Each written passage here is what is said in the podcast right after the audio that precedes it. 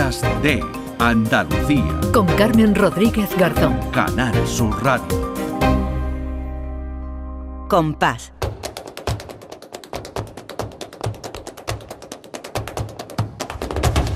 Compás. Y después, Gloria. Pues tampoco hemos querido perder la oportunidad de charlar unos minutos, que siempre es un placer, con Lourdes Galve. Hola Lourdes, ¿qué tal? Buenos días. Hola Carmen, buenos días. ¿Me escucháis bien? Bueno, te escuchamos perfectamente. Perfectamente, qué buena la tecnología, ¿eh? oh, qué maravilla. Hoy tenemos que entrar por teléfono, pero fíjense cómo suena, nadie, nadie lo, lo, diría. Bueno, Lourdes, te escuchamos y te queremos escuchar muy bien porque hoy, bueno, vamos a hablar de uno de los grandes, o de, bueno, iba a decir el más grande, pero como esto hay gustos para todos, pero desde luego de uno de los más grandes que se nos fue eh, muy pronto, Lourdes, de Camarón de la Isla.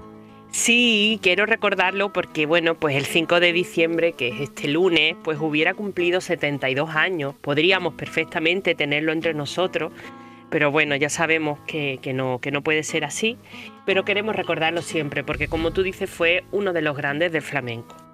Y él pues desde muy pequeñito pues eh, en su familia el cante estaba de una manera natural, eh, como, respirar y aparte él tenía unas facultades propias, pero eh, era una cosa que en su casa él respiraba porque su padre cantaba, su padre mm. era herrero y aunque muere muy joven por culpa de afecciones pulmonares precisamente por el oficio de herrero, su madre cantaba muy bien por bulería, era una gitana canastera de San Fernando y él siempre decía que su madre lo había parido cantando por bulería y que su madre le había transmitido eso eh, del cante a él eh, a través de la, de la vía umbilical, ¿no? Y bueno, fueron muy importantes también para él sus tíos, Joséico y Isabel, que son los que criaron a su madre, porque su madre era huérfana desde muy pequeña. Y Joséico fue el que le dijo, eres rubillo y menúo, tú hmm. eres un camarón. y con camarón se quedó. de, ahí viene, de ahí viene ese nombre, ¿no? De, camarón de, la isla, bueno, de la isla de su isla, ¿no? De San Fernando. De la isla de San Fernando. Hmm. Y era muy joven, pues cuando ya empieza a ganarse la vida con el cante, hacía falta en su casa, él tenía ese don y entonces iba a la mítica venta de Vargas y, empieza a cantar allí, empieza a hacerse conocido, pero el primero que le da, digamos, la oportunidad de enrolarse en una compañía es hmm. Miguel de los Reyes, que era cantante de copla, también era el director de la Taberna Gitana de Málaga y estaba buscando un cantador para su cuadro flamenco. Y eh, se queda con Camarón y eh, esto le hace que Camarón esté dos años en la taberna gitana de Málaga mm. cantando, haciendo rodaje, conoce a, al Chaqueta, que fue un cantador mítico para él, y, empieza a ser conocido. Después está con Juanito Valderrama, que fue otro eh, visionario que dio en Camarón eh, a una gran figura que estaba todavía en cierne, hasta que da el salto a Madrid allí eh, conoce a, un músico que será fundamental en su vida, que es Paco de Lucía, y empiezan a grabar cosas como esta que vamos a escuchar.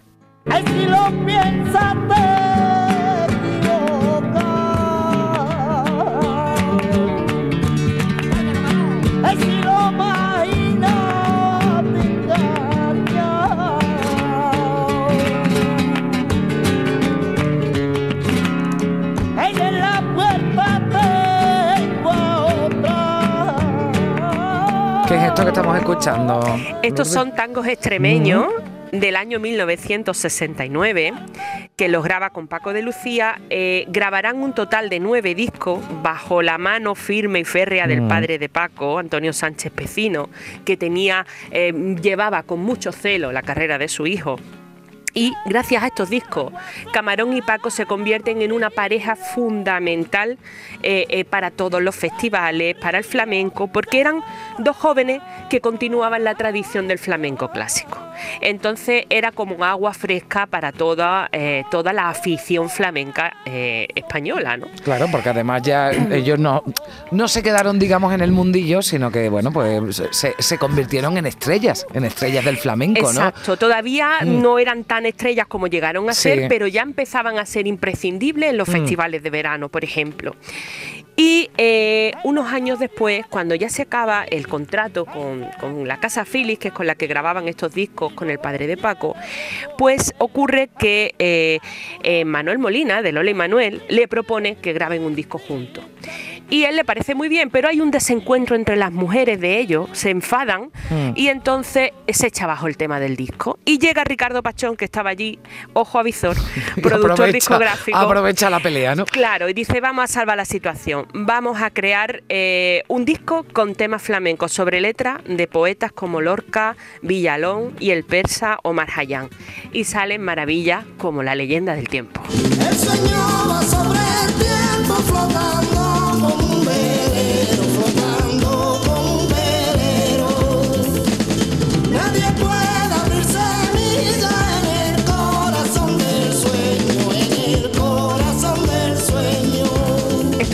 ruptura total, Carmen. Esto Bueno, rompía total, con vamos, su discografía. sí.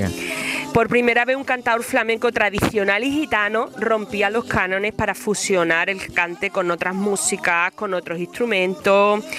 Y mm, bueno, el disco al principio no fue nada comprendido. La gente lo devolvía. La gente decía, pero este no es camarón, este no es mi camarón. Y sin embargo, Sin ahora embargo- yo estoy escuchándola ahora y te lo confieso, ¿eh? que tengo lo- lo- los vellos de punta, no, no lo puedo evitar. ¿eh? Sí, es que es una de las obras Mm, maestras sí. de- del flamenco. Y, y, bueno, pues se convirtió en un punto de inflexión para una nueva concepción de, de este arte, ¿no? Y además en un símbolo, en, en- en la consagración de Camarón. Mm.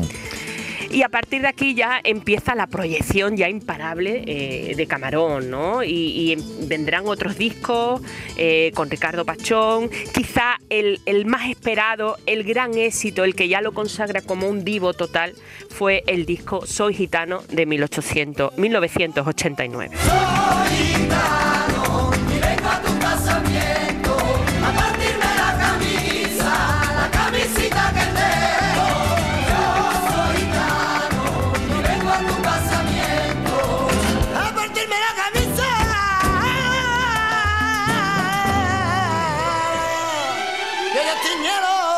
Bueno, se editó en los Aquí, por aquí están Road. bailando ya, ¿eh? por aquí están bailando, no te digo nada. esto fue, esto sonaba en la radio a todas Sí, horas. verdad. Sonaba a todas horas en la radio, en la televisión. Esto Mm. fue un bombazo. Totalmente. Y eh, pues le escucha cantar ni más ni menos que el productor americano Quincy Jones en el Festival de Jazz de Montreux y se queda absolutamente cautivado de Camarón.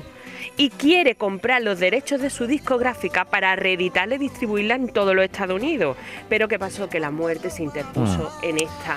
Que hubiera sido de Camarón si esto llega a ocurrir. Claro, porque esto estamos hablando del 89, Camarón muere en el 92, ¿no? Porque se han cumplido Exacto. 30 años este pasado verano.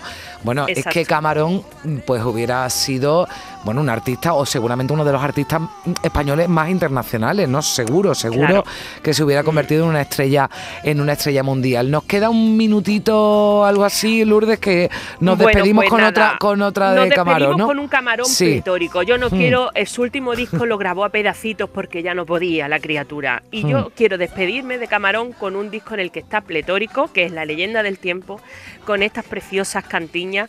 Mi niña se fue a la mar sobre letra de Lorca, que me parecen verdadera maravilla. Mi niña se fue a la mar.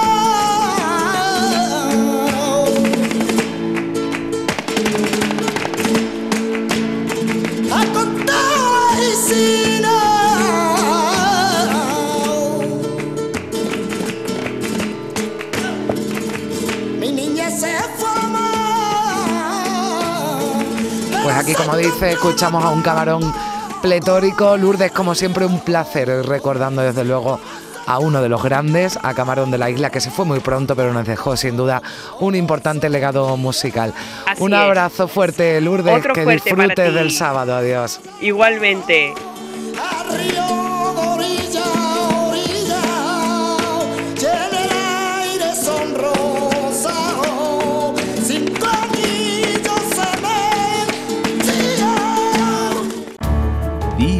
De Andalucía. Con Carmen Rodríguez Garzón. Canal Sur Radio.